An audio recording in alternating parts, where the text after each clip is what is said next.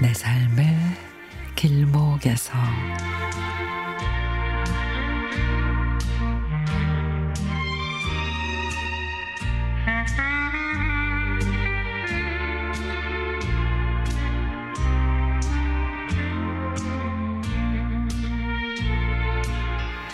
엄마가 병원에서 퇴원을 하셨습니다.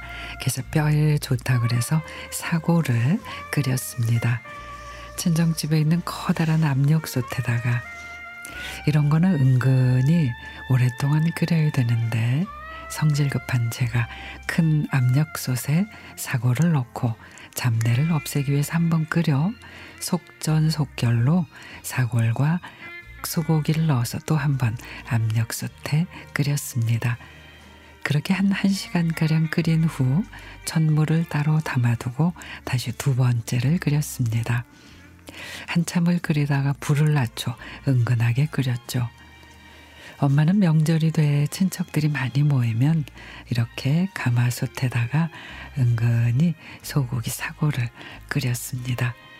그렇게 뜨끈한 국물에 찬밥을 말아서 김치 하나로 만찬이 되는 국밥을 엄마는 좋아하셨죠. 근데 나는 성질이 급해 너무나 졸속으로 그 진한 국물을 내려 했습니다. 빨리 해놓고 집에 가서 또 아이들 밥 챙겨줘야 한다, 해줘야 된다는 생각에 김이 온전히 다 빠지기를 기다리지 못하고 딸깍거리는 줄을 강제로 열어서 김을 빼기 시작했고 압력솥에서 펄펄 끓었던 것이라 쉽게 김이 빠지지 않았습니다. 마음이 급해지면서 어느 정도 빠졌나 싶어서 손잡이를 살짝 돌렸고 그 순간 끓고 있던 국물이 순식간에 넘쳐났습니다. 가스레인지는 물론 주방 바닥에 싱크대에 찬장 안으로까지 들어갔습니다. 그냥 물이 아니고 기름기가 섞인 국물이라 몇 번을 닦고 또 닦아냈습니다. 그렇게 닦다가 보니 기름기가 누렇게 눌러붙은 주방 벽 싱크대에도 보였습니다.